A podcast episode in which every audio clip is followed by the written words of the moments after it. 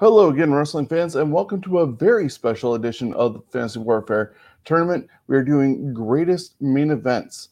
I took this list from, a, I believe it was uh, What Culture Wrestling uh, article with about 20 of the greatest main events. I took 16 of them, randomly uh, sorted them out, uh, not using their uh, countdown, just not to influence everything. So we're not doing a uh, one versus 16 type uh, thing.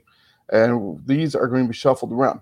What makes this special is the fact that we are on WrestleMania uh, first night, 12 noon, going to be watching it 5 o'clock in the UK, but we are combining with Ontario Indie uh, Podcast Network and the Genres Podcast Network to have three voices of podcasters here today. I'm obviously uh, Sean from London and Scumbags Wrestling, but we also are joined by Kieran Reid in the UK. Mil- uh, Milton, UK, you said? Yeah, Milton Keynes, just outside London in the UK, yeah. Yeah, how are you today? I'm good. Obviously, I'm a little bit tired with the clocks going back over here, but I've been looking forward to this for what, four weeks. We've been talking about it now. As yeah. you know, I've done all my research. I'm good, looking forward to getting stuck in. Yeah, you showed me a video of all your uh, notes that you have. So uh, you definitely done your homework, and uh, hopefully uh, fatigue doesn't get to you. And from Welland, part of the Ontario Indie Podcast Network, it is Matthew Terry. How are you? I'm doing wonderful. Thank you very much for having me, Sean. Very nice to meet you, Kieran. Um, did you just say that you just switched your clocks over? Yeah, so we've just had our clocks moved an hour forward to British summertime. Oh, see, I could do a whole podcast on just that. Like, I don't, I don't need to do any of this wrestling stuff. I just like, I like, you know, different cultures. Anyway, thank you very much for having me, and uh, I am, I too, am very excited to get this going. Yeah, it's going to be a really good one. Uh, there's some matches that really stand out as spectacular. Uh, Kieran and I were talking off air about some of the entrances, even that uh, stand out, maybe even above the match itself. But uh, yeah, we have 16 uh, great main events to look at. There's been tons, obviously, with WrestleMania 37 happening uh, this week, but uh, or, or, even today, since we are uh, putting it out on April 10th. We are obviously recording it earlier, so we're not busy getting all confused with all the different uh, wrestling things that are happening during WrestleMania week because you're gonna have to be on alcohol just to keep up with everything nine days straight. Uh, but we normally start off with a video to highlight what we're going to do. So I'm going to show that one. I'll bring up the brackets and break it down and go into our first one. So we're back in just a moment.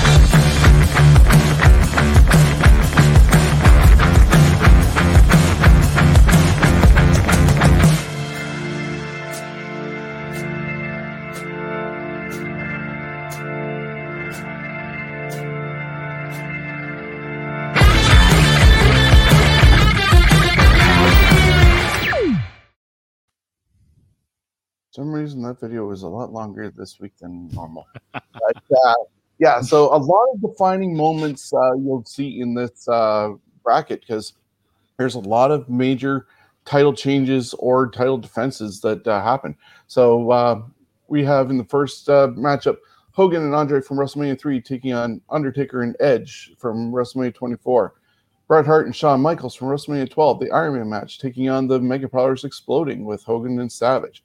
Austin and Rock, their first encounter of three at WrestleMania 15. Cena versus Michaels at WrestleMania 23. How this happened is beyond me, but when shuffling around, both triple threat matches ended up uh, in here.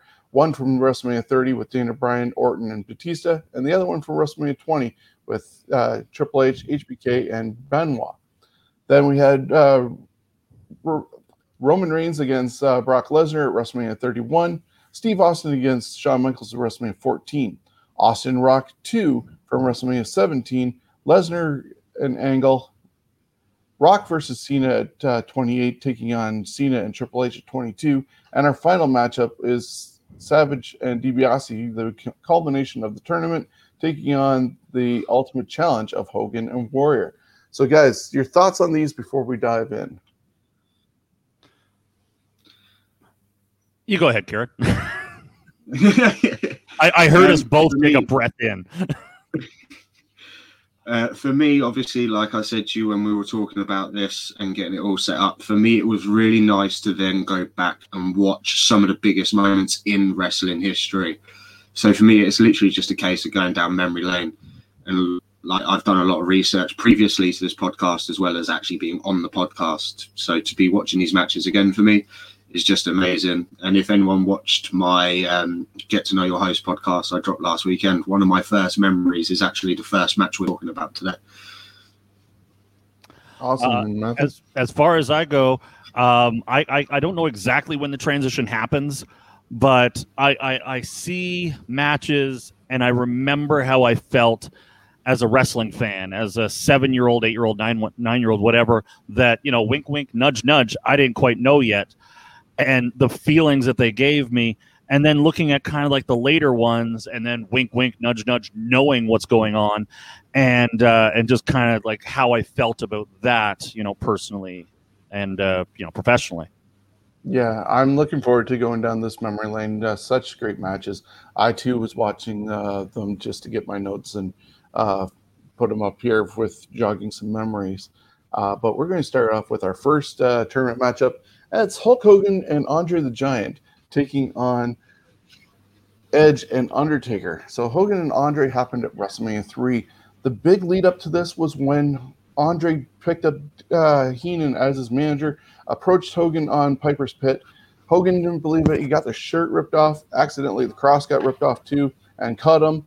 And it was from there going forward to Andre just wanting that title. Uh, never been defeated in WWE and stuff like that. We get to Pontiac Silverdome in Michigan, 93,173 fans in attendance.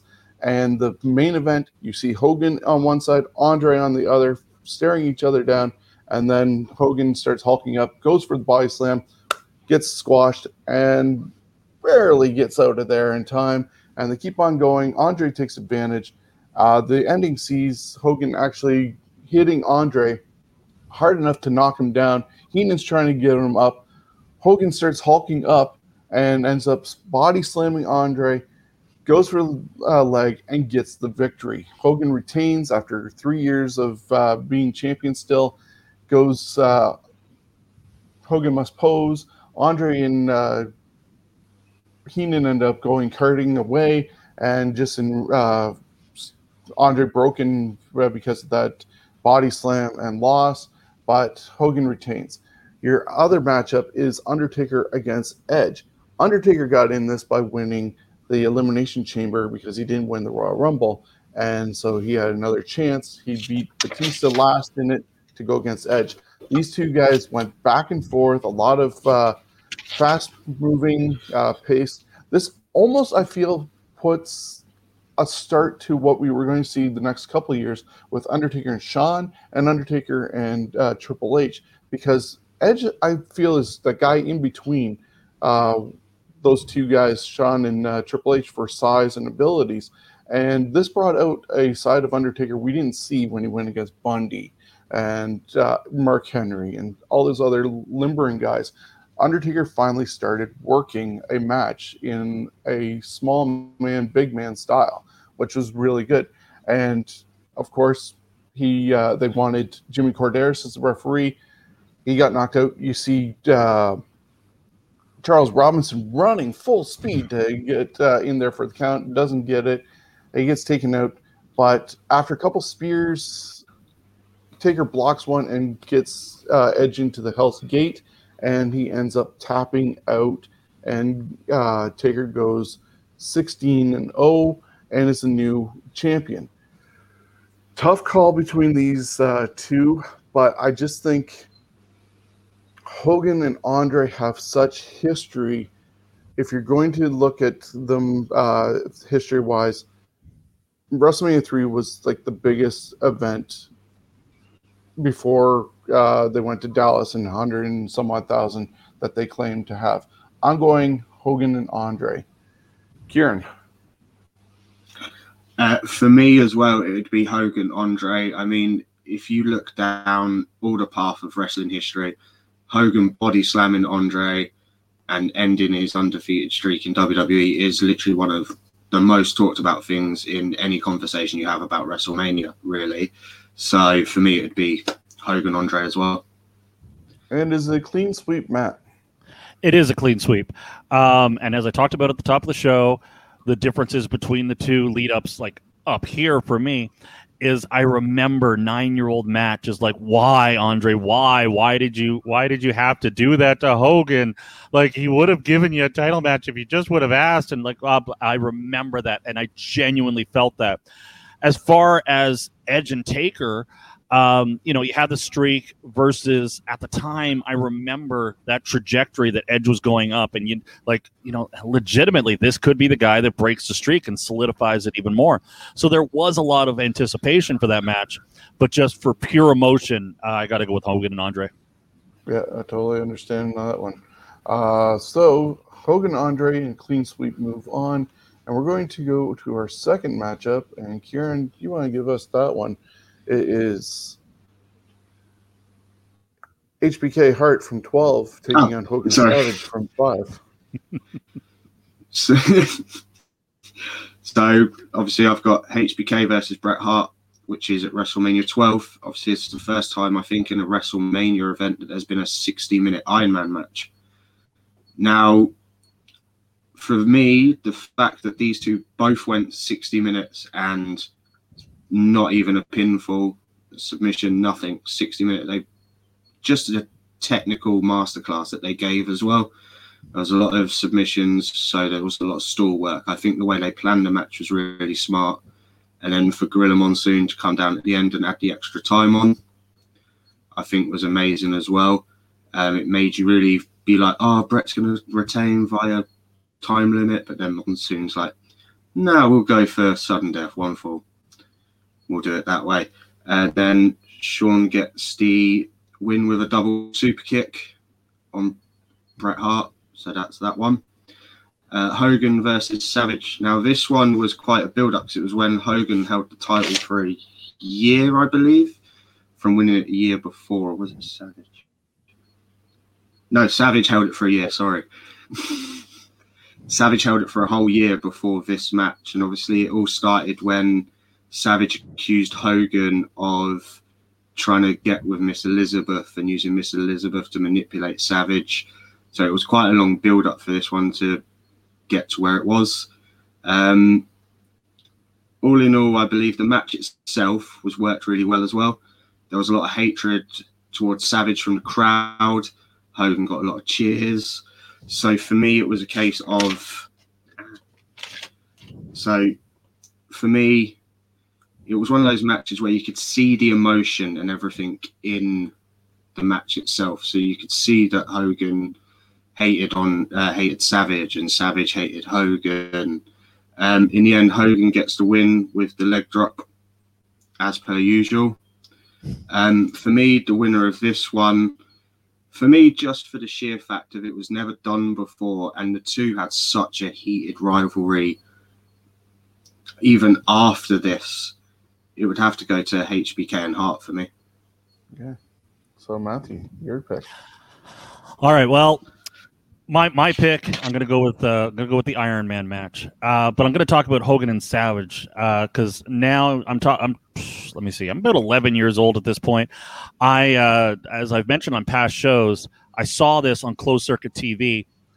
You know, thank God for divorced parents and fathers who want to make it up to their sons. That's how I ended up at uh, WrestleMania 5 watching on closed circuit television. But I remember, I remember like the the handshake, you know, the Hogan and Savage, and like, oh my God, like they're they're friends. Yeah, exactly.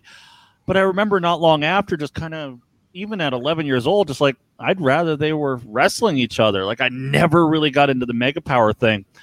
So I I I was happy that they that the mega powers exploded. Um, I was happy, I guess, to see Hogan. I was starting to get out of the Hogan thing. Um, but then you look at HBK and Hart, and as you said, first time it's an Iron Man match. The novelty of it leading up to it, like even though they explained all the rules, I'm like, I've never seen this before. I want to see how this goes. And also, you know, HBK and Hart, they were uh, they were well on the path of the smaller wrestlers. You didn't have the the Hogans and the Warriors and the big hulking guys, and these guys could do something. But what I remember most about HBK and Hart is right around the 45, 50 minute mark, and they kind of announced it or they said it something or on commentary, and I'm like, we're that far into it, couldn't tell it didn't lose my interest from the opening bell to the end and then into overtime. So I got to go with HBK and Hart. Yeah, uh, this one kind of hurts in a way for me. I was going uh, Hogan Savage. Uh, these four would be amazing as a Mount Rushmore. Really, a lot of these combinations would be great for Mount Rushmore. HBK uh, and Hart, really great uh, workers together. Uh, I thought it kind of dragged at times. Myself, I'm a lifelong Savage fan. That's what got me wrestling into wrestling. Hogan on uh, the A team, I didn't love like him uh, showing up on that. But when I saw Savage break Steamboat's neck, boom, and then I saw the Mega Powers come together, I finally was like, okay, I can accept Hogan for a bit. But the storytelling that they did was showing Hogan uh, lifting uh, Elizabeth up, the hugs and stuff like that. Savage had a good case for himself of Hogan's lusting out my woman. You know, got lust in your eyes, Hogan. But you know, yeah, but who didn't have lust in their eyes for Elizabeth? Come on, honestly. Yeah, yeah. if you look back, if you look back at some of the females they had around at that time, then look at Elizabeth. She's head and shoulders above all of them. Like, yes, nothing against those women, but. That's why she was the first lady of wrestling. But just the, the fact that they had a storyline build from the time hockey uh, through uh, Elizabeth down and she brought Hogan all the way to WrestleMania 5 and then the subsequent rematches afterwards is amazing. Like this was about a year and a half in the making just to get to WrestleMania 5. But HBK and uh, Hart, the Iron Man match moves on and we go to matchup number three. And Matthew. Austin all right. All right. So Introducing first, competing out of Philadelphia, Pennsylvania, it is The Rock defending the WWF Championship against Steve Austin at WrestleMania 15. As you said uh, earlier, this is chapter one of their WrestleMania trilogy. Leading up to this, at the 1999 Royal Rumble, The Rock defeated Mankind in the I Quit match for the WWF Championship. Steve Austin entered the Royal Rumble at number one, Mr. McMahon at number two. With a little help from The Rock, McMahon wins the Royal Rumble and theoretically the championship match at WrestleMania. The next night on Raw, McMahon forfeits his title match, which allows Commissioner Shawn Michaels to award the championship match to the Rumble runner up, Steve Austin. Austin then offers to put the opportunity on the line if McMahon faces him in the steel cage at St. Valentine's Day Massacre. In the interim, uh, at half halftime heat during that year's Super Bowl, Mankind wins the championship from The Rock in an empty arena match. At St. Valentine's Day Massacre, Rock and Mankind go to a draw. When neither man can answer the 10 count in a last man standing match, Mankind retains. Uh, later that night, despite assistance from uh, Paul White, not yet the big show, Austin defeats McMahon and keeps his title match at WrestleMania versus Mankind. But of course, we know that doesn't wasn't the case. Uh, the Rock defeats Mankind on Raw from uh, Birmingham, Alabama, in a ladder match for the WWF Championship. Uh, you might also remember earlier in the night at WrestleMania 15, Mankind defeated Big Show to be named the special guest referee for The Rock versus Austin later in the night. However, Big Show annihilated Mankind, uh, making him kind of doubtful to fulfill those duties. In the main event, despite Vince and Shane McMahon uh, trying to tilt the odds in Rock's favor, Mankind did arrive to referee, and Austin defeated Rock to become WWF champion. And their opponent, uh, competing out of Detroit, Michigan, it is John Cena versus um, Shawn Michaels. Sorry, at uh, WrestleMania 23, John Cena defending. The lead up to that match, Undertaker uh, last limiting Shawn Michaels won the Royal Rumble and chose Batista and the SmackDown World Championship as his opponent WrestleMania 23. John Cena at Royal Rumble defeated uh, Umaga in a last man standing match. Uh, because Undertaker chose SmackDown, Raw held a triple threat match uh, between Edge, HBK, and Randy Orton. Um, and at that point, Edge and Orton, uh, as rated RKO, were the tag team champions. Shawn Michaels won the triple threat and the shot at John Cena. Uh, rated RKO attacked Shawn Michaels. Luckily, John Cena came to his rescue, setting up a tag team match between the two duos. HBK and Cena not only defeated rated, rated RKO, they won the WWF Tag Team Championships. Over the weeks, HBK, with his shady history in tow, swore that Cena had nothing to fear until WrestleMania. At, uh, No Way Out, Cena and HBK defeated the SmackDown WrestleMania main event counterparts, Batista and Undertaker. But then they had a rematch against Batista and Undertaker at the final Raw before WrestleMania. And Batista and Undertaker won when Shawn Michaels turned on John Cena. Uh, they then entered WrestleMania 23 as opponents, yet still WWF Tag Team Champions, something that they kind of uh, don't really make note of and uh, put on a match won by John Cena that many consider at worst top five WrestleMania main event. Um, my pick. Um, I, I, I, when there's trajectories going into WrestleMania, and you kind of start that road from Royal Rumble up to WrestleMania, do, if you know something's going to happen, then you kind of acknowledge it, and those two keep acknowledging them. The Austin Rock there was kind of like you know Austin had his title match, but he wasn't, you know, he wasn't talking about that title match. He was talking about uh, McMahon. On the other side, Cena and Michaels, once they were connected for WrestleMania, it was kind of back and forth, and that that's the storyline that I pre- present. So because I had a long lead up, I'm just going to go right into it and say John Cena, Shawn Michaels is my pick for this round. Okay. Uh, yeah, just hearing all the back uh, story that you uh, provided there, it almost was more Austin versus McMahon with Rock as the surrogate uh, for that match, but Cena and Michaels had more of a um, direction and were going against each other uh, for that. So I'm going to go with uh, Cena and Michaels. Is it a clean sweep, Kieran? It is a clean sweep. Uh, Cena and Michaels, just watching the match itself as well, I feel was a better quality. I mean, Sean pretty much dominated the vast majority of that match. And I think one of the best moments for me was when he hit that springboard moonsault onto the announce table, damaging himself and Cena at the same time. Um, I believe it was very student teachery as well. So every time Cena went for something, Michaels had a counter. It just builds more into the story of those two being from separate generations and how they can combine together. Yeah, it was a really good match, and I was actually uh, live in attendance at Ford Field for that one. Uh, it was about 24 rows off the uh, floor, and was, I was uh, here. The ring was that way, and then the stage was uh, to my right. So it's actually a really good event to be at. Uh, been at two WrestleManias, this one in WrestleMania 18.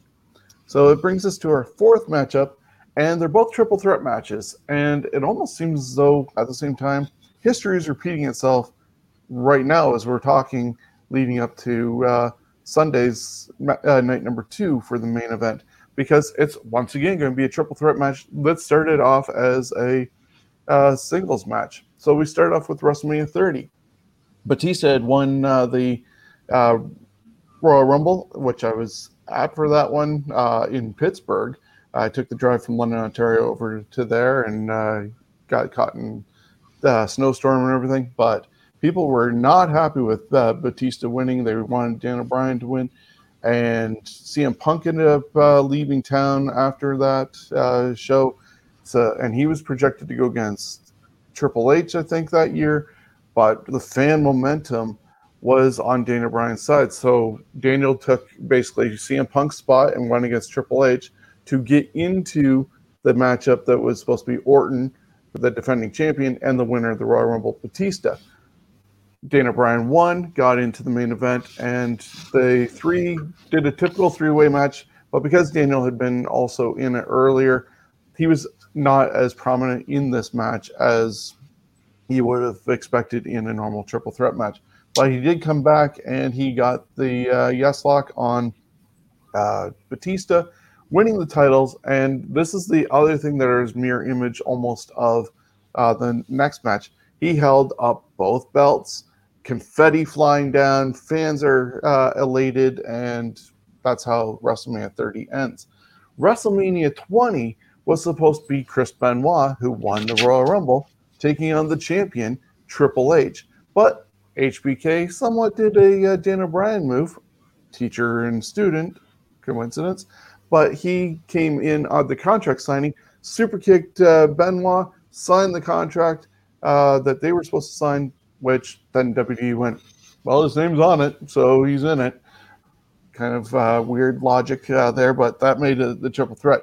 This one was more hard hitting between all of them. There was uh, Crimson Mask from HBK and uh, Triple H.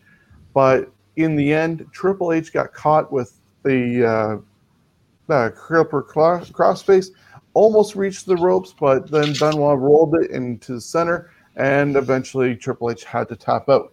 We see at the end, him uh, Benoit handed the title. Eddie Guerrero's there, confetti, both titles up. People are hugging, crying, and once again, like I said, mirror image of 30, except for only one person was holding both belts. And it's not because of the Benoit factor, but I'm going with the Daniel Bryan uh, win because of the built up storyline uh, from SummerSlam all the way uh, through to WrestleMania, him finally getting it because he won at SummerSlam, got cheated out of it by uh, Triple H and Orton, and the fans were a guiding force to get through that match. So mine is going triple threat at WrestleMania 30. Kieran. Uh, for me as well, it's uh, triple threat at 30. Um, obviously, like you said, I believe to build up the storyline for that and then to have the culminating moment was just perfect. I think it was also a perfect opportunity for Daniel Bryan to have his WrestleMania moment. I don't think anything will ever top that for him, no matter what he goes on to do anymore like he went from being hated by everybody, like the commentary team, WWE, the whole lot. That's why they misused him when he was on NXT, to then being the champion. So for me, I think that was a big thing for Daniel. I mean, obviously he was on Indies for like 12 years before he even got signed to WWE. So, and obviously I follow a lot of independent stuff as well as the WWE stuff. So I've watched like all of Daniel Bryan's career, all of AJ's career. So for me to see that as a fan as well, it was that feel good moment that I just will never forget. Rather? Let me start off by saying I hate multi man matches. In case then somebody out there doesn't know that about Matthew Terry, uh, I hate multi man matches. And I mean multi man like singles matches. I love tag team matches. I'm I'm I, I, prefer tag team matches over singles matches, but I don't like triple threats. I don't like four fatal four ways. I don't like five pack challenge or whatever the hell they are. Um, so I just wanted to preface by saying that. Um, but that being said, both of these are actually pretty good triple threat matches. If I'm going to watch a triple threat match, what I want is diversity. I don't like three big hulking guys just beating the crap out of each other. I don't like three technical guys. I don't like three high flyers. Although three high flyers probably you know wins out if if the, if those my choice. But I love it when three guys who are different styles and if they can make it mesh. Um, I'm I'm assuming that uh, Mysterio, Angle, and Orton wasn't a main event. That was like a mid card, wasn't it? Yeah. Yeah. So Yeah. what I'm what I'm what I'm getting at is that's my favorite all-time triple threat match. Why? Because the three styles mesh so well. Um, these two matches, you know, they were both decent matches in and of themselves, but I hated the uh, the lead up to both of them. You mentioned the HBK signing the contract, and I remember thinking that's dumb. Like he gets the title match because he signed the contract. Just tear the damn thing up. We've seen that how many times. And the Bryan lead up was just so clunky. It just, it, it, it just, it didn't feel smooth to me. But if I have to pick, uh, if I have to pick a match that I enjoy better, and I went back and watched both of them when I saw this because I didn't really know, uh, so I just had to go with quality of match: Triple H, HBK, Benoit. So it's, I didn't, I didn't, I didn't bow to peer pressure. no problem. I think uh, that's probably the reason why you were saying it seems so clunky is because of the fact that uh, they didn't want to do it, but the fans kept on demanding, and they were like, "No, we want to go this way. No, we want to go this way," and fans were like, "No, get over here." And Yeah. so then they did bow down, but that's why it was probably clunky. Yeah, it, So- it just didn't seem like they had a pl- when and and it's I find that modern day, like that they and everybody's talking about oh they don't really have plans set in stone for thirty seven. It's just everything seems clunky and just seems to be thrown together, and I'm I'm not a fan. Yeah, I miss the days of uh, uh, Vince, Pritchard, and uh, well, obviously Pat can't, but sitting by the pool and planning out a year in advance. Yeah, That's unfortunately not going to happen with so much TV going on and COVID and Vince seemingly having senility. Match number five. Kieran. So that's over to me, I believe. Yeah. So I've got Reigns and Lesnar at 31 and Austin Michaels at 14. So I believe uh, Reigns and Lesnar was when Roman Reigns won the Rumble with the assistance of The Rock at the end from being attacked by the Big Show. I believe. Mhm. Um, so obviously the build up to this was Lesnar being the um, undefeated, can't be beat by anyone, just suplex everyone that gets in his way and wins a match with some suplexes and an F5. Uh, for Reigns, it was I'm going to be able to sit here, take as many bumps as you give me, and still keep going on with it. For me, after rewatching this match, what I loved about it was Lesnar dominated the whole match pretty much until the last like five minutes. But I remember watching Reigns take a suplex, sitting up, looking at Lesnar, and just laughing at him with a weird smile on his face, and everyone's like, "Oh, it's a Samoan dynasty. He's got Samoan blood in him." And then Seth Rollins' music hits after Reigns hits two spears, and then Lesnar hits an F5, and they're both down. Rollins' music hits, runs all the way down. I believe curb stomps Brock twice, goes for the third, gets scooped for an F5. Reigns spears. Rollins then stomps Reigns for the pin and the win in one of the biggest shocks you'd ever probably see at WrestleMania because that's the first time anyone's ever cashed in Money in the Bank at a WrestleMania main event. Uh, Austin Michaels was DX got their entrance music sung from.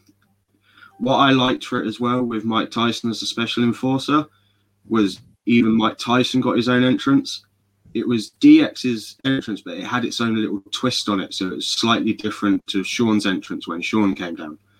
So for me, I liked the fact that they did a little bit of unique uniqueticity there. Um, obviously, the match goes on. It see, I think with some of these old matches, it's more of the samey, samey stuff. So it was a lot of working holds before big spots and stuff like that. Um, obviously, everyone who knows comes down to the ref takes a bump he's out of the match for a while. Uh, Austin ends up stunning Michaels. Tyson slides in. One, two, three. Then Shawn gets back up.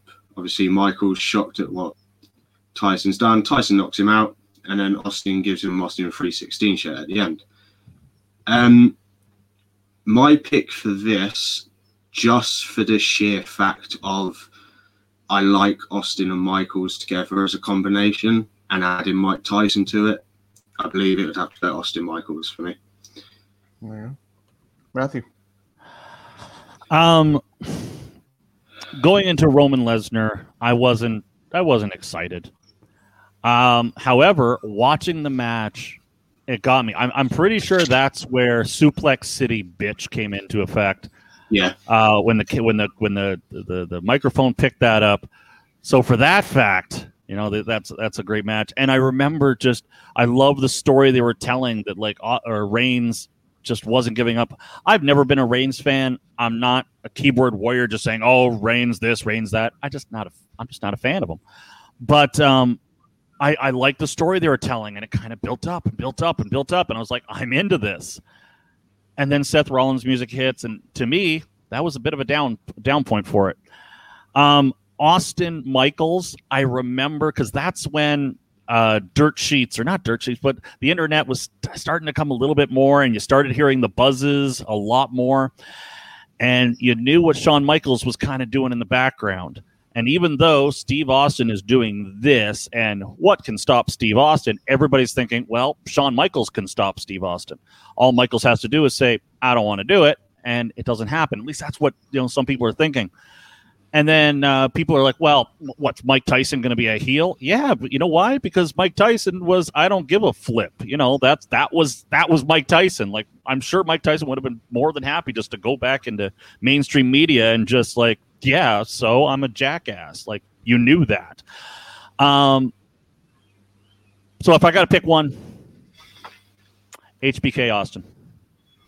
Okay, it is going to be a clean sweep on that one because um, just the sheer fact that they threw in the shocking uh, cash in on the Money Bank was uh, making it unique, but it was very short and kind of a cheap victory uh, in the case of uh, Seth Rollins knowing the backstory of Shawn Michaels hurting his back on that uh, casket against Undertaker, not knowing if he was even going to show up, and Taker was actually standing by, going, ready to kick his ass uh, backstage if uh, Shawn decided to say and no.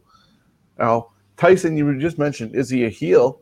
Yeah, I don't know why they tried to make him babyface. The guy bit Evander Holyfield's ear, beat his wife, and probably had some DUIs prior to that. The guy is a born heel but they mm-hmm. made him into a face. But the build up, getting Tyson and Austin there, and the push and the uh, Vince going, "You ruin things, you ruin things," like, and putting him with DX. Just a lot of good storytelling there, and so you gotta go with Austin Michaels. It was the end of uh, that era, the start of uh, the Austin era. You remember distinctly JR going, Stone Cold, Stone Cold, Stone Cold. The Austin era has begun. So it, it's just so many things to that match that you gotta go over the singles match that became a triple threat. Matthew. All right, so uh, the next contest, first competing out of Houston, Texas, it is The Rock defending the WWF Championship against Steve Austin. Uh, as I said, WrestleMania 17 X7. This would be their second match in their trilogy. Leading up, uh, The Rock participated in the 2001 Royal Rumble, was eliminated by Kane. Uh, Kane was the last man eliminated by the Rumble winner, Steve Austin, setting up a tentative match with WWF champion Kurt Angle at WrestleMania. Uh, the next stop was uh, No Way Out. Steve Austin lost to Triple H two falls to one in a three stages of hell match. Uh, this, of course, came after Triple H was found to be the mastermind behind Rikishi running over Austin at uh, Survivor Series 1999. Uh, however, Austin still has championship match to look forward to. Also, at No Way Out, The Rock defeated Kurt Angle for the WWF Championship.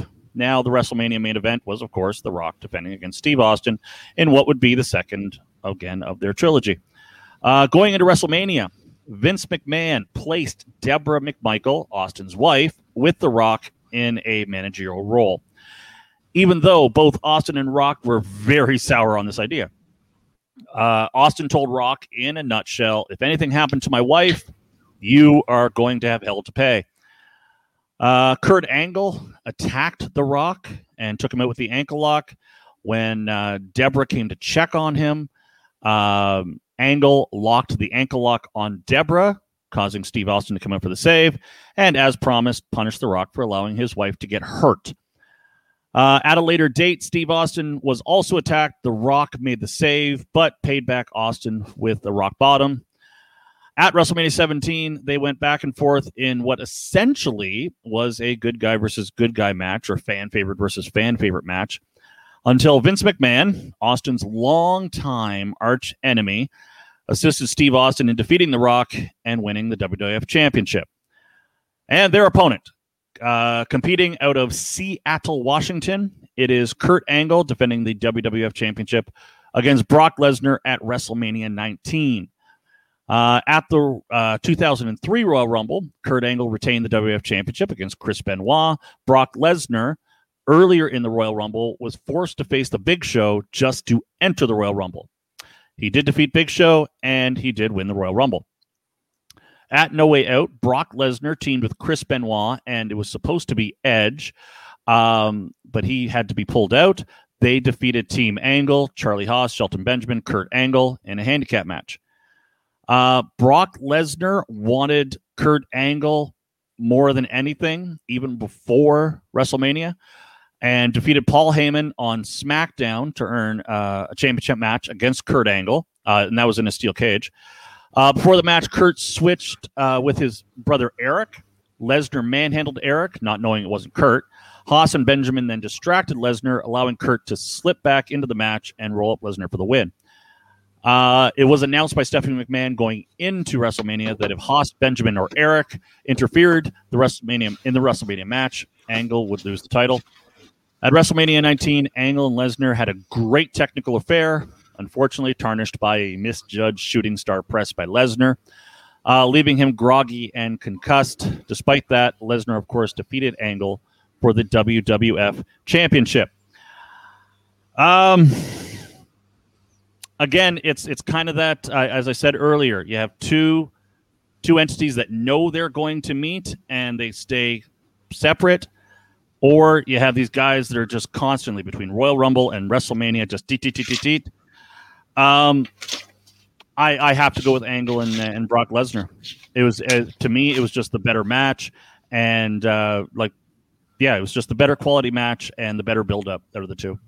Yeah, I too am going to go with uh, Lesnar Angle. I think uh, what ruined it uh, for Austin and Rock, even though it was probably their best of the three, was the fact that with McMahon coming down, and earlier in the night he just uh, lost to uh, Shane and gotten Trish uh, hating on him. His wife kicked him in the crotch and everything.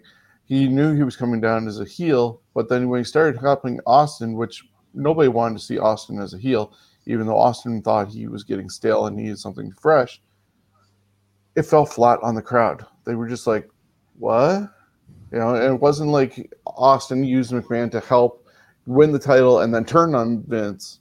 They hugged and beer uh, bashed, and fans just left kind of stunned. And you rarely leave a uh, crowd, especially that large, going home either disappointed or puzzled.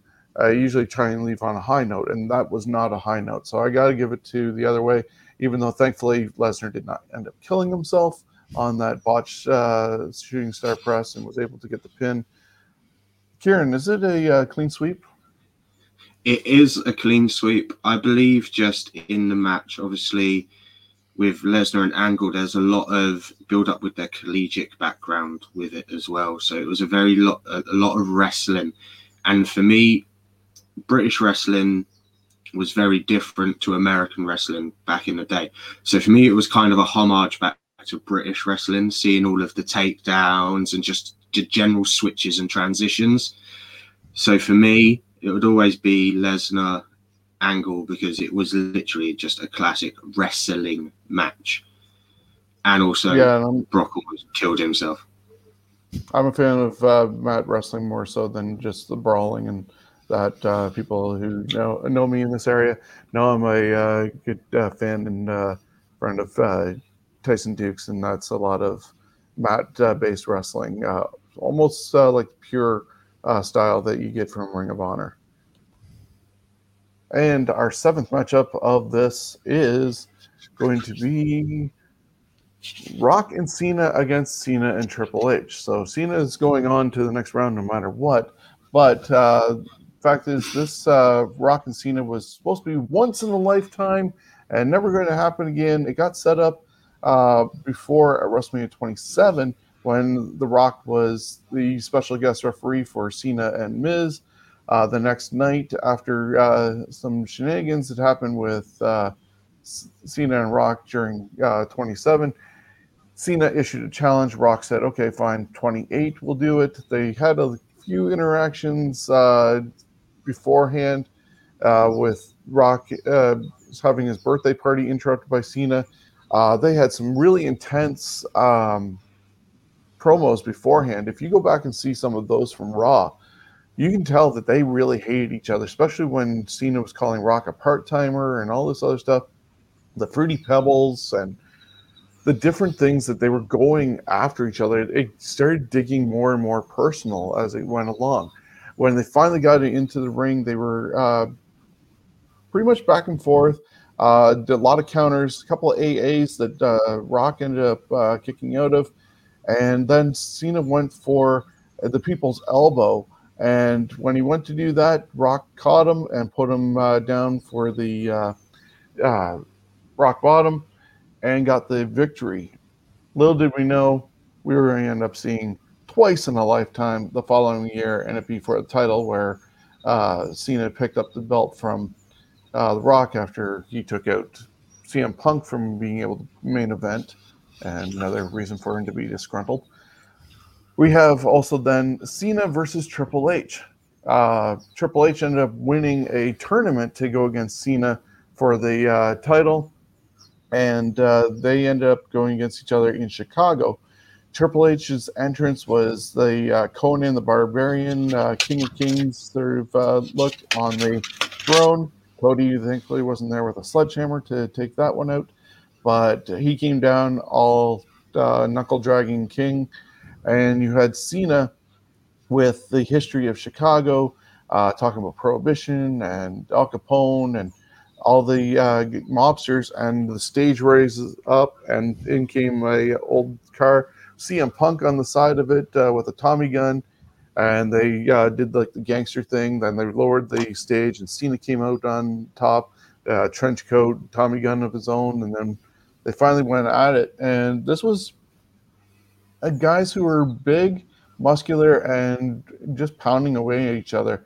Uh, inside the ring, outside the ring, into stairs all over the place. And eventually, Cena caught Triple H, and again, Triple H tapped out to a submission move. This time it was the uh, uh, STF instead of the crippler crossface. My choice between the two, I'm going to have to go with Cena and Rock, even though I, I thought it was kind of cheesy with the, how it started uh, Rock was almost trying to relive WrestleMania 18 by looking at the crowd and looking at the hard camera, and then both switching back and forth. I thought, oh my God, we're redoing 18 uh, in the dome with Hogan, but I'm going to go Cena Rock. And Kieran, your vote.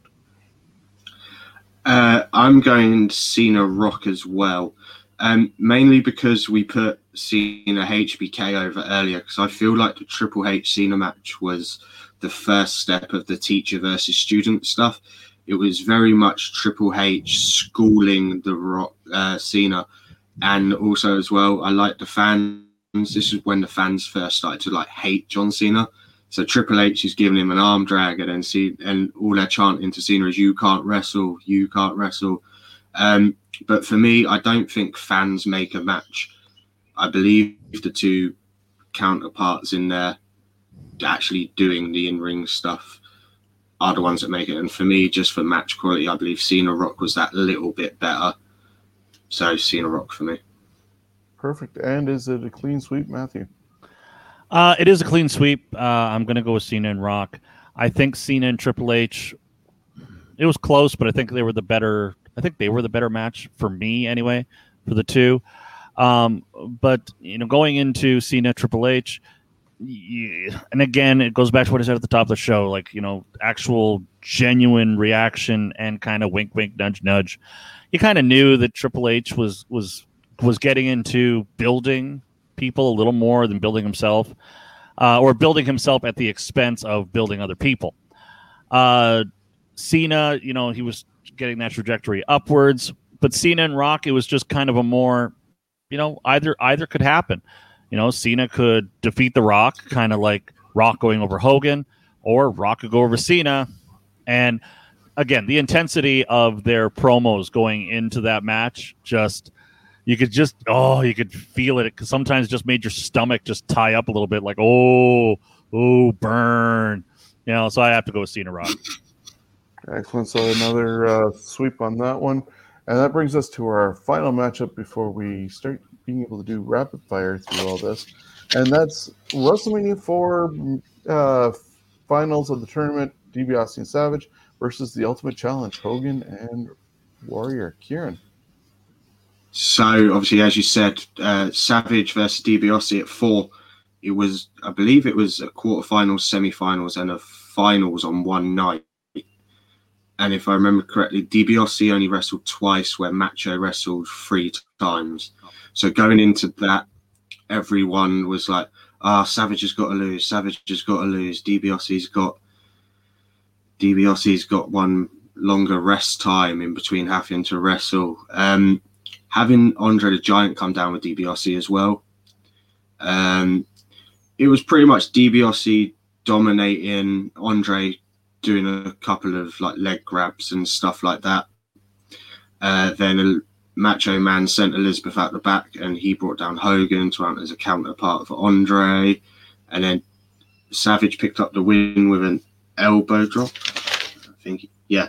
So he got an um, elbow drop and then on the other side, you've got Hogan versus the Warrior for title versus title.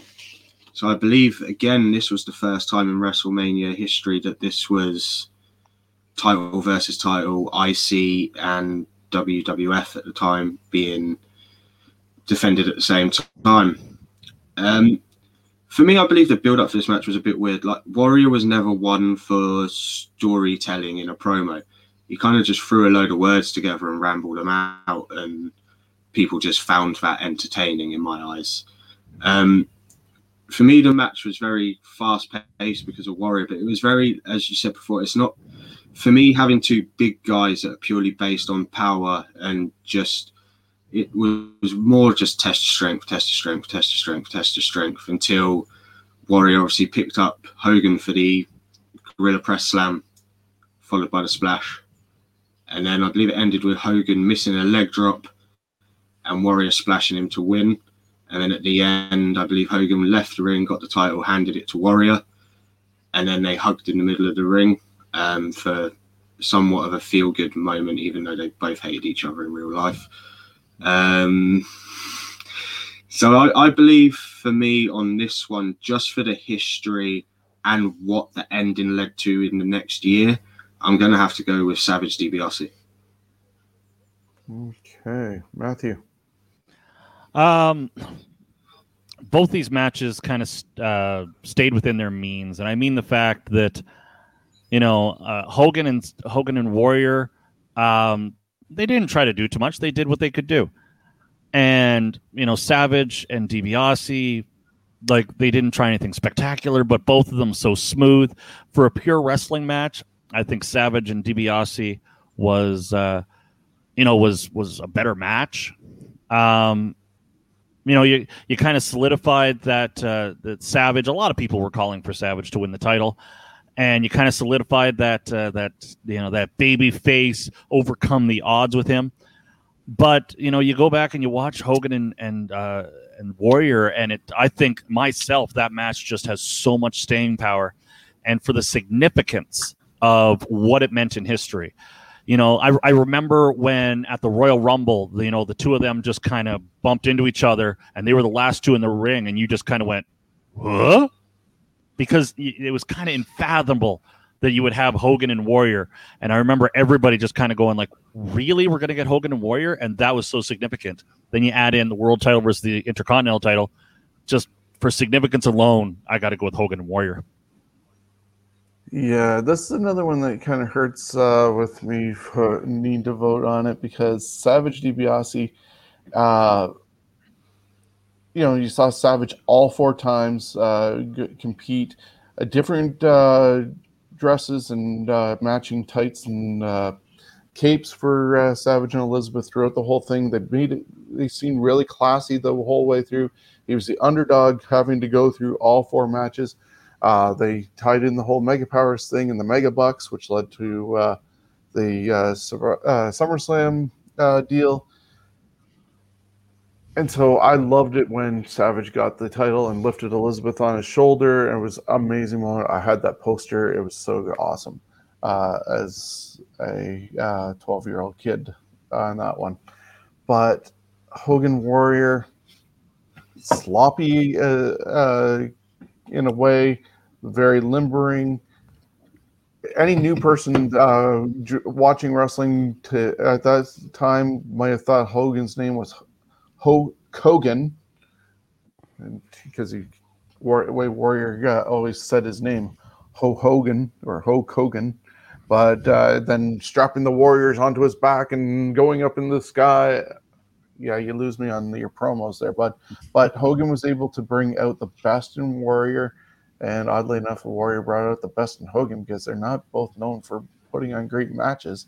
Uh, Hogan stole the spotlight, I guess, from Warrior by riding away on the cart and doing the "I love you" and cameras on him after he took the belt and handed it to him.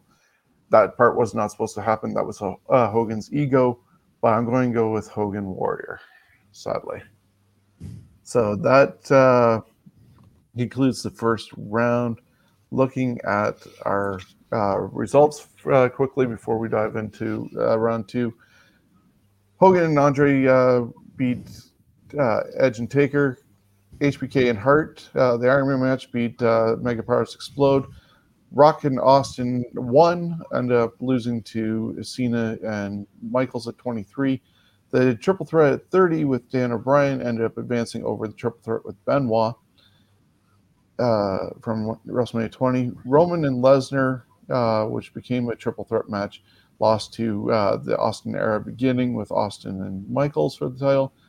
Hogan, I mean, sorry, Austin Rock 2 ended up losing, so none of their matches have advanced, losing to Lesnar and Angle in the uh, human uh, lawn dart match at 19. Rock and Cena at 28 advanced over uh, Cena and Triple H, and the Ultimate Challenge beat the final round of the tournament at WrestleMania 4 with Savage DiBiase. That's setting up Andre Hogan from three against HBK and Hart at 12. Could be a tough one uh, there. Cena Michaels at 23 is going up against Daniel Bryan, Orton, and Batista triple threat match. Austin and Michaels at 14 going against Lesnar and Angle from 19, and Rock and Cena from 28 going against Hogan Warrior. Any surprises uh, along this way, or has it played out uh, pretty much standard? Either. I don't think I don't think there's been any surprises, and I, have said this on other episodes that I've done with you. Is uh, you know you and Kieran are two knowledgeable and uh, you know and well-spoken wrestling pundits, I can't really say that I can disagree with what you're saying. You've all made good points. So there's nothing that I've, I've sat there and go like, oh my God, they're full of garbage. So and that's what makes the show potentially fun is when somebody's able to do that. But yeah, if you're able to back up your argument, you know, that's the problem. Mm. But that, Kieran, any uh, surprises or uh, happy with For me, are, uh, for me, it's gone more the way I kind of thought it was going to do. I mean, I threw some things in there that I thought people would probably be surprised at, like taking DiBiase Savage over Hogan Warrior, mainly because I just thought match quality was better. In my opinion, I believe that DiBiase and Savage ran a slow pace, so Savage could last a little bit longer. I believe Hogan and Warrior like you said, they do bring out the best of each other. But for me, I just feel like the animosity to each other after. I mean, everybody knew going into that match they legit hated each other, and for me, the ending took away from the actual match. I remember watching it and going, "But you're hugging a person you hate. That's n- no." That was Hogan stealing the spotlight. Hogan being Hogan. Uh, yeah, and I totally agree with you on the uh, Savage. Uh, uh, DiBiase point as well. And if you look back at how things played out, even behind the scenes, if and hearing stuff like Bruce Pritchard and uh, all them, had Honky maybe laid down for Savage for the IC title, DiBiase might have gotten the uh, world title uh, in that whole exchange. But because that didn't happen, they gave Savage the world title, and DiBiase got screwed, but he got himself a million dollar championship. And unfortunately, goes down in history as one of the greats that never were a WWF champion. So we go on to our second round, and Matthew, you want to be our first vote in Austin Michaels and Lesnar Angle? Austin. Oh, that kind of. I thought we were doing Hulk and Andre HBK. Oh, where did I miss that one? Yep. I have uh, no idea where you got. Yeah, I have no idea where I got that one. Hold on, where the heck are you? I You're way down there. I need to change that. you threw me for a loop there. That's the wonderful thing about. Uh, why did I put that in? There? I'm sitting here like, wait, did uh huh? Okay, so I'm going to fix. Did we already vote? What? If you want to, if you, yeah. If you with, did I black out there for a second? yeah. He's like, wait, we voted on two rounds already? What the fuck? Yeah, go figure. So we're going to go Hogan Andre against uh, Michaels. Between uh, HBK and, and Hart. All right. Um, just uh, nostalgia and um, again, just the genuine feelings. Like there, there has to be some you know you have to you have to speak to the fact that I remember how I felt about why Andre why like no way you you did that uh Hulk and Andre okay uh, uh, see I'm going to throw a spanner in the works with, yeah because uh, of the dropout I'm uh, going to go HBK and Hart because a boyhood dream came true that night so, Kieran, you get to uh, be the tiebreaker. I think for the significance of the stipulation of the match more than anything, and what led to after with those two going on to be one of the two of the greatest rivals of each other ever, I'm going to have to go Hart Michaels as well. Yeah, a little bit of a surprise there with uh, Andre and Hogan with the images that you see of them. But yeah, I yeah, HBK and Hart moving on. Pish posh. Yeah, depth. What do you guys know? See, now I'm getting into the. You guys are full of garbage. Yeah, you're full of. we can swear on here. It's okay. Oh, can we? Fine. yeah, what the fuck are you guys thinking? I don't make this for children. We're adults here. All right, fine. Uh, so Cena and uh, Michaels from 23 taking on Triple Threat at 30.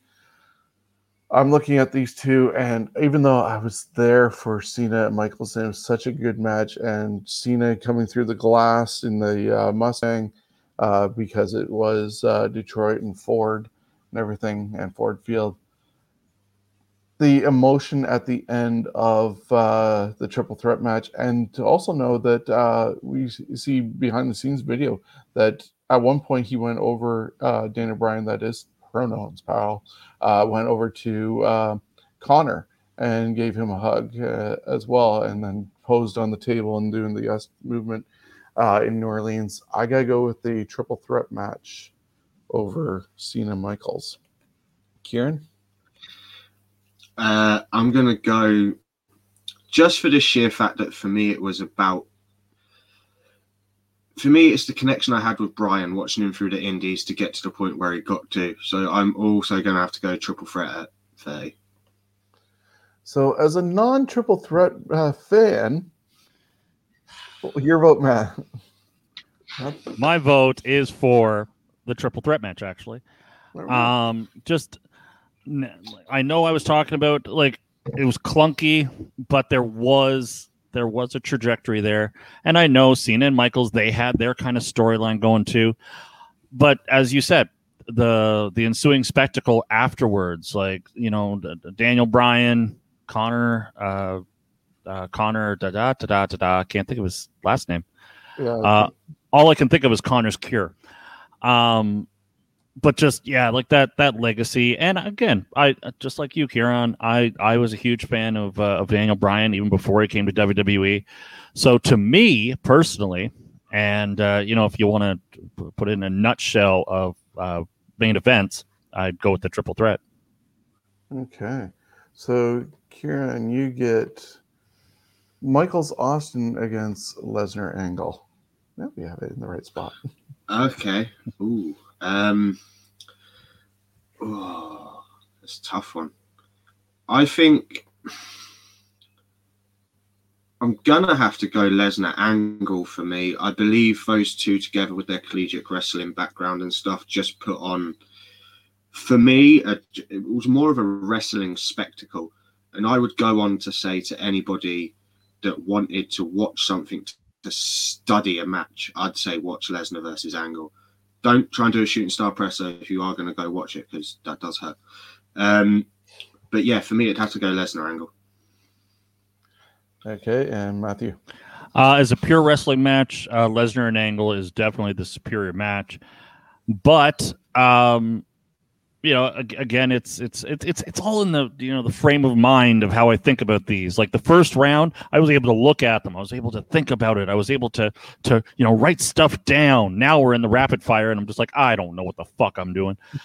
Um but thinking about it you know austin and michaels you know you look back at it and you realize how, you know how bad michael's back apparently was you got to respect the fact the match that he put on with that. Um, Mike Tyson, the spectacle of having Mike Tyson, Austin 316, you know, finally getting to the top of the mountain and everything that that, you know, that that set off. So Austin and Michaels. Yeah, I am going to be the tiebreaker on this one, and it will be going to the two guys are on uh, two of my four Mount Rushmore faces, Austin Michaels. Um, you just have everything that happened there. Uh, you mentioned about HBK being in such pain. To specifically look at when Shawn goes to the top rope to deliver the elbow. He is crouched there on the uh, top, trying to get up, and you just see the wincing pain on his face before he's able to get upright and then uh, launch himself. And to for what he did to get through that, and then you also pointed out the Austin saga just thinking the fact that a guy with black boots and black trunks would never make it, uh, according to Eric Bischoff. And he's now top of uh, the pile. And Austin 316 took off, and he was the number one guy in the business. Uh, even if uh, WCW was still kicking WWE's ass, he was still the number one guy. He just uh, couldn't carry it all by himself, and that's where a great heel in Vince McMahon uh, ended up developing. So Austin Michaels is advancing, and that brings us to our last matchup in this round. And Matthew, Cena, Hogan Warrior. Uh, I'm not going to waste any time. I'm just going to go with Hogan and Warrior. Um, world title versus Intercontinental title. The the the significance of that the uh, the fact that you had like the two biggest entities going at it. It was it, it was kind of like Hogan and Andre because you know just these two people that everybody thought was um, you know just unbeatable, and just I, I have to go with Hogan Warrior. Yeah, and I'm looking at these also, and uh, the tagline for Rock and Cena was "Once in a lifetime." Which became twice in a lifetime, and at least that was a decent uh, second time in a lifetime. Hogan and Warrior was once in a lifetime, and it should have remained once in a lifetime because we got garbage uh, in WCW when that happened. Uh, but considering it didn't happen in WWE, it was once in a lifetime for them. Uh, they're under proper supervision, at least uh, with management you see more images of Hogan Warrior today in 2021 in flashbacks or their their signature spots at the beginning of each show than you do of Rock and Cena. So just because of longevity, I'm going Hogan Warrior. Kieran, is it a clean sweep? It is a clean sweep. Um, I'll explain why in a second. Cena, yay. Rock, yay. Promo work, build up, great. In ring work, boo. Hogan Warrior, in ring work, yay. Promo work, boo. But for me, like you said, you see more images and there's more for just the anticipation of Hogan Warrior and for it to only happen once in WWE. Um, for me, it'd have to be Hogan Warrior. I believe The Rock Cena, they did the whole year build up, and it was literally just the year before I was talking about WWE doesn't do any major build ups to matches anymore. It's kind of like three weeks before a pay per view, and then, oh yeah, you're in a title match. And so for me, that was the first time in a long time they did an actual build up to an event. But that doesn't change anything for me, just for longevity. Hogan Warrior.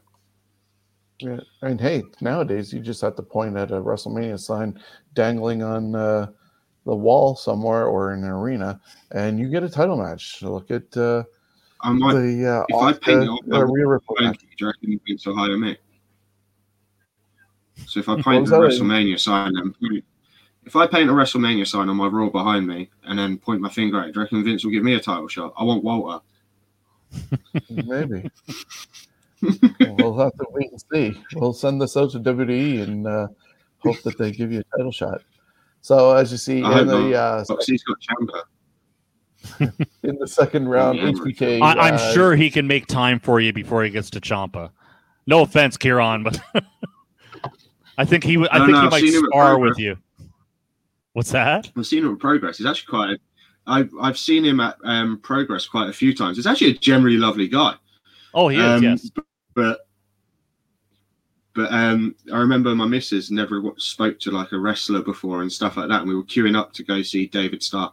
Yes, I know I said a bad name, but then um, with um, we were waiting and then Walter was just there. So I'm just like, can I go talk to him? Can I get a picture with him? I was like, Walter. Can she have a picture with you? And Mrs. was all fucking giddy after that. Yeah, I have a picture with Walter as well because he was uh, here with Progress and uh, WXW in uh, Toronto uh, the summer of 2019 during uh, SummerSlam week. And Smash Wrestling had done uh, a eight show uh, or a four day event involving uh, WXW Progress, Smash, and uh, Evolve. I think was also uh, there. wasn't that wasn't that Walter versus Paul Robinson? Possibly, yeah. And for the title. Yeah, Yeah, I, and I got a picture of uh, myself with Walter, and yeah, he seems like a really good guy. So uh, yeah, uh, second round saw HBK uh, and Hart take out Andre and Hogan. The triple threat from WrestleMania 30 took out uh, Cena and Michaels from 23. Austin Michaels from 14 uh, took out uh, Lesnar and Angle from 19.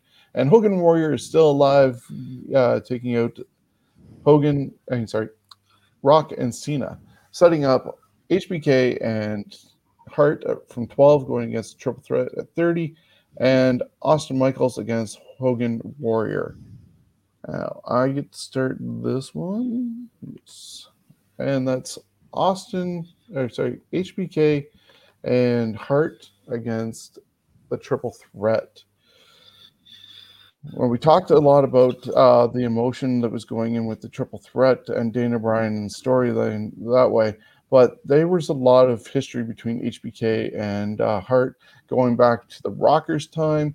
There's also Survivor Series uh, when HBK took the IC title away from Bulldog and they went against each other at that champion versus champion.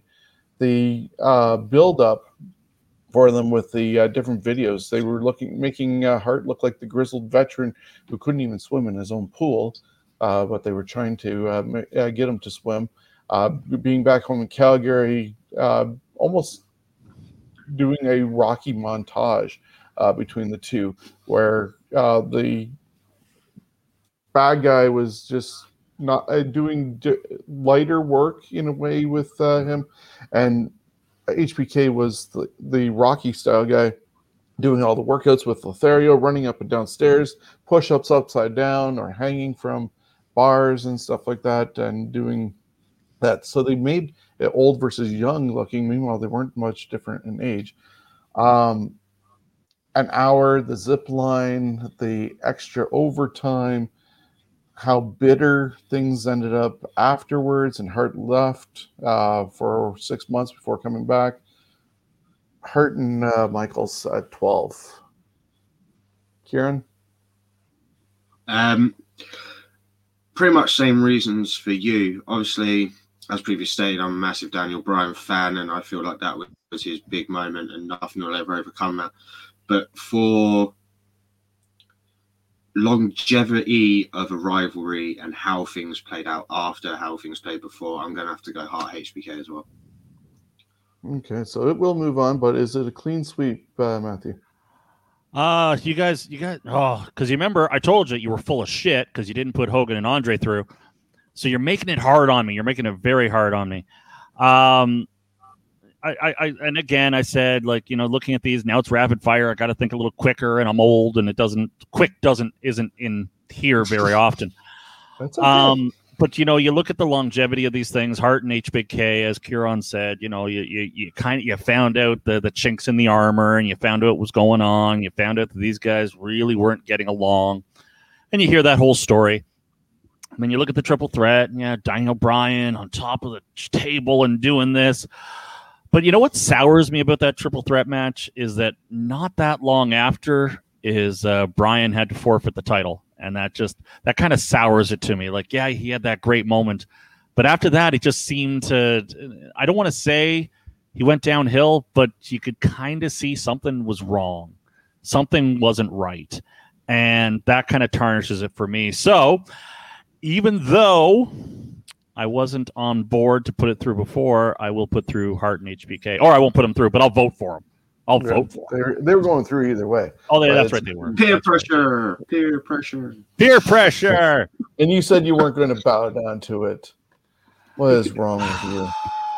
Okay, I'm Kieran, sorry. you get our uh, last one uh, in this round to send to the finals. Austin Michaels, Oh. Hogan Warrior. Oh Jesus! Um, obviously, with Austin Michaels, you've got the Michaels injury, Tyson, the spectacle, all of that stuff. But I think pre for the exact same reason as previous rounds, you don't hear about the Austin Michaels match mu- as much as you do Hogan Warrior. So I'm gonna have to go Hogan Warrior. Matthew? Um, I'm gonna go Hogan Warrior again, world champion versus intercontinental champion, the two unbeatable forces in WWF at the time. Um, you know, and and you brought it up earlier, and I do want to mention it. You were talking about how in WWE, for the most part, like okay, once in a lifetime, but then it happened two in a lifetime. I, I, with the exception of that, you think of Hogan Warrior, you think of Ric Flair's retirement, you think of things like that. WWE pretty, you know, sticks pretty. Uh, they stick to what they say for for somewhat, at least off the top of my head. But again, this doesn't work very well sometimes. Um, but yeah, Hogan Warrior, just simple significance and spectacle. Okay, so that definitely puts them into the finals. I'm just uh, fixing that and putting in the vote. Um, yeah, given the choice between the two,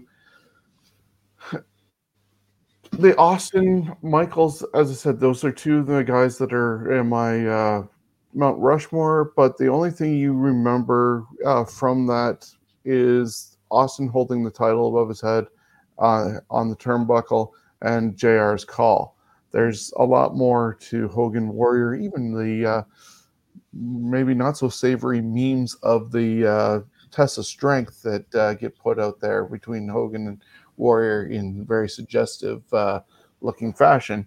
But yeah, I'm going to go with Hogan Warrior to advance as well. Um, so our final is going to be Hart HBK versus Hogan Warrior.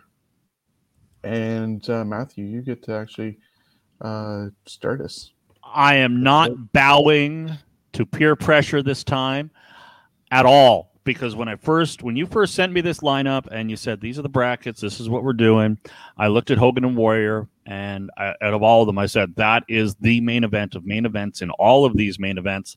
So the cat's out of the bag now. That was my choice from the very beginning, before we even got on the air. Whenever you you sent it to me, however long ago that was, Hogan Warrior was my pick from the very beginning. So I, I can't bow to peer pressure. You two are just not going to do it not this time. I started smoking. I got fat. I tried to ask that girl out, all because of peer pressure. You people are not doing it to me this time. Hogan and Warrior. Stay strong. Stay strong. Um, that, yeah, was a, that uh, was a Dwayne Johnson esque promo. Very much. My vote. Uh, I love HBK. Boyhood dream comes true, but he was better after he left and came back. I am going to go with Hogan Warrior. And so that means our winner is actually Hogan Warrior. Is it a clean sweep, though, Kieran? Yeah, just for general significance. And like you said, HBK was very different when he came back. And I believe he was a better wrestler when he left and came back. And again, I know the feud was long with Hart and HBK. I mean, when did it get? I think it was like 2013. They finally met again and hugged it out and put everything behind them. And for me, that there's long, and then there's just too long. That was just too long for it to all be solved. Um, so yeah, Hogan Warrior, the actual legit WWE once in a lifetime main event. Very true. So that is our uh, list of the greatest main events in WrestleMania history. Um, part of it was cut from what culture uh, wrestling, so we could at least get a top 16 in there. I did take out Hogan, I mean Michaels and Undertaker, just because we've talked to that one to death on a bunch of shows. So Savage and uh, DiBiase got uh, bumped up into that position, but I don't know. I still think uh, Hogan Warrior probably would have uh, beat out Michaels and Taker because uh, that was, I think, the WrestleMania 26 match that would have been uh, in here if we had if I had included it. But uh, you guys happy with how we uh, did everything on here? Yeah, no, it worked out. Yeah, there we go. Smiley faces. Kids, so, do not bow to peer pressure I did, but in the end, I won. So just that's, that's bad. That's the lesson to you, kids. Do not bow to peer pressure unless you really have to, because in the end, it all works out. Exactly. So uh, this is the time we get to plug things. Uh, so I'm going to start with Matthew, since you're all right, so uh, since I'm already babbling on, uh, for those of you who don't know, because you see, Sean thinks that there's not a crossover. Nobody who knows who the fuck I am. So, who am I? I am Matthew Terry. I am the host of It's Time to Fight podcast. You can find me on Podbean. You can find me on Spotify. You can find me at it's time to fight.ca. You can find me on Wrestling with Johners. You can find me at the OIW Podcast Network. You can find me all over the goddamn place. Uh, find me on Facebook. I love having wrestling fans on my Facebook. There's a picture of me, a little caricature of me uh, that a comic book guy he drew it, and there's a police officer behind me don't ask. Uh, as you can see right there, I don't know if you can see my Twitter handle because it, it, it, appears and disappears. It's at announcer Terry. Join me. I love uh, tweeting. Uh, and for the show, it's at time to fight pod. And uh, yeah, that's all my plugs. There we go. And Kieran, how can people uh, uh, see your stuff and reach out to you? So I'm on Podbean, Apple Podcasts, Spotify, you name it, I'm on it. Um, first episode's dropping on Tuesday for a weekly review of mine as well. There's one episode that I've done which is get to know your host. So I it's just a brief introduction to me. Uh, join my Facebook page, which is uh, Facebook forward slash KJ, KJWPW. Um, then you've got Twitter, which is at KJ Pro Pod. Then you've got Instagram. If you want to follow me on Instagram, I post random pictures, and I'm going to redo my in in the history twice a twice a week every week. So I'm going to pick a random day and go on this day in history. This happened. So I'll be doing that, and that is at KJPWP. Excellent. So I'm going to play our commercial uh, as we uh, leave this, but uh, in general, you can catch us on uh, Twitch, YouTube, and Facebook every Thursday for our Scumbags Wrestling podcast every Thursday night. Uh, we have Fantasy Warfare Tournament, which happens Wednesdays on YouTube and Facebook at 6 p.m. And This Week in History every Thursday at noon on Facebook and YouTube. Plus, we're on Stitcher, Spotify, iHeartRadio, 10 uh, outlets in total. Plus, want to let you know, because this information actually will be out by the time this is aired, the Scumbags Wrestling uh, Predictions League is up and running. You can uh, join us for $25 for the uh, pro side of things or free for uh, just for fun. Well, if you're on the pro side, you're actually going to win a championship belt. Uh, it's hopefully going to be shown later on uh, this week. But yes, we have undisputed uh, belts. Making our title is our logo. It's presented by uh, Coolbet. And if you place a uh, bet with Coolbets and use our promo code, which I'll include later on, you can get a discount or extra money towards your bet. So Coolbet is our uh, proud sponsor. All the details are on our website at scumbags.ca. And uh, let's have some fun just predicting uh, results from WWE, AEW, NXT, and Impact Wrestling. We already watch it, so why not try and win the title at the same time? So until next time, thank you guys for uh, being a part of this special episode, mixing the Ontario Indie uh, Podcasting Network and the Johners uh, Podcasting Network. No competition, only co- collaboration. Thanks, guys. Take care, everybody. If you want a variety of wrestling news and history, look no further than the Scumbags Wrestling family of shows. On Wednesday nights at 6 p.m., join Sean, Stephen, and Jonesy as we look for the best of the best and break it all down in a unique tournament format on Fantasy Warfare Tournament. Then, Thursdays at noon, take a look back at the rich history of our great sport with This Week in History relive title changes, births, deaths, and some of the best events of all time.